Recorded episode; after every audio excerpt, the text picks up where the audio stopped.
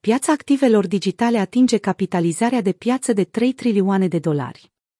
Cu Bitcoin tranzacționând la 2% de maximul său istoric, iar Ethereum, Solana și Polkadot aflate în Price Discovery, capitalizarea de piață a criptomonedelor a depășit pentru prima dată 3 trilioane de dolari. Potrivit CoinGecko, capitalizarea totală a criptomonedelor a atins noi maxime, depășind recordul anterior de 2,620 trilioane de dolari stabilit în 20 octombrie.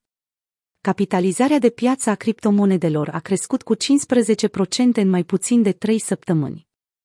În ciuda creșterii impresionante a Bitcoin în ultimii doi ani, dominația de piață a BTC a scăzut la 43% de la nivelul maxim de 70% din 6 septembrie 2019.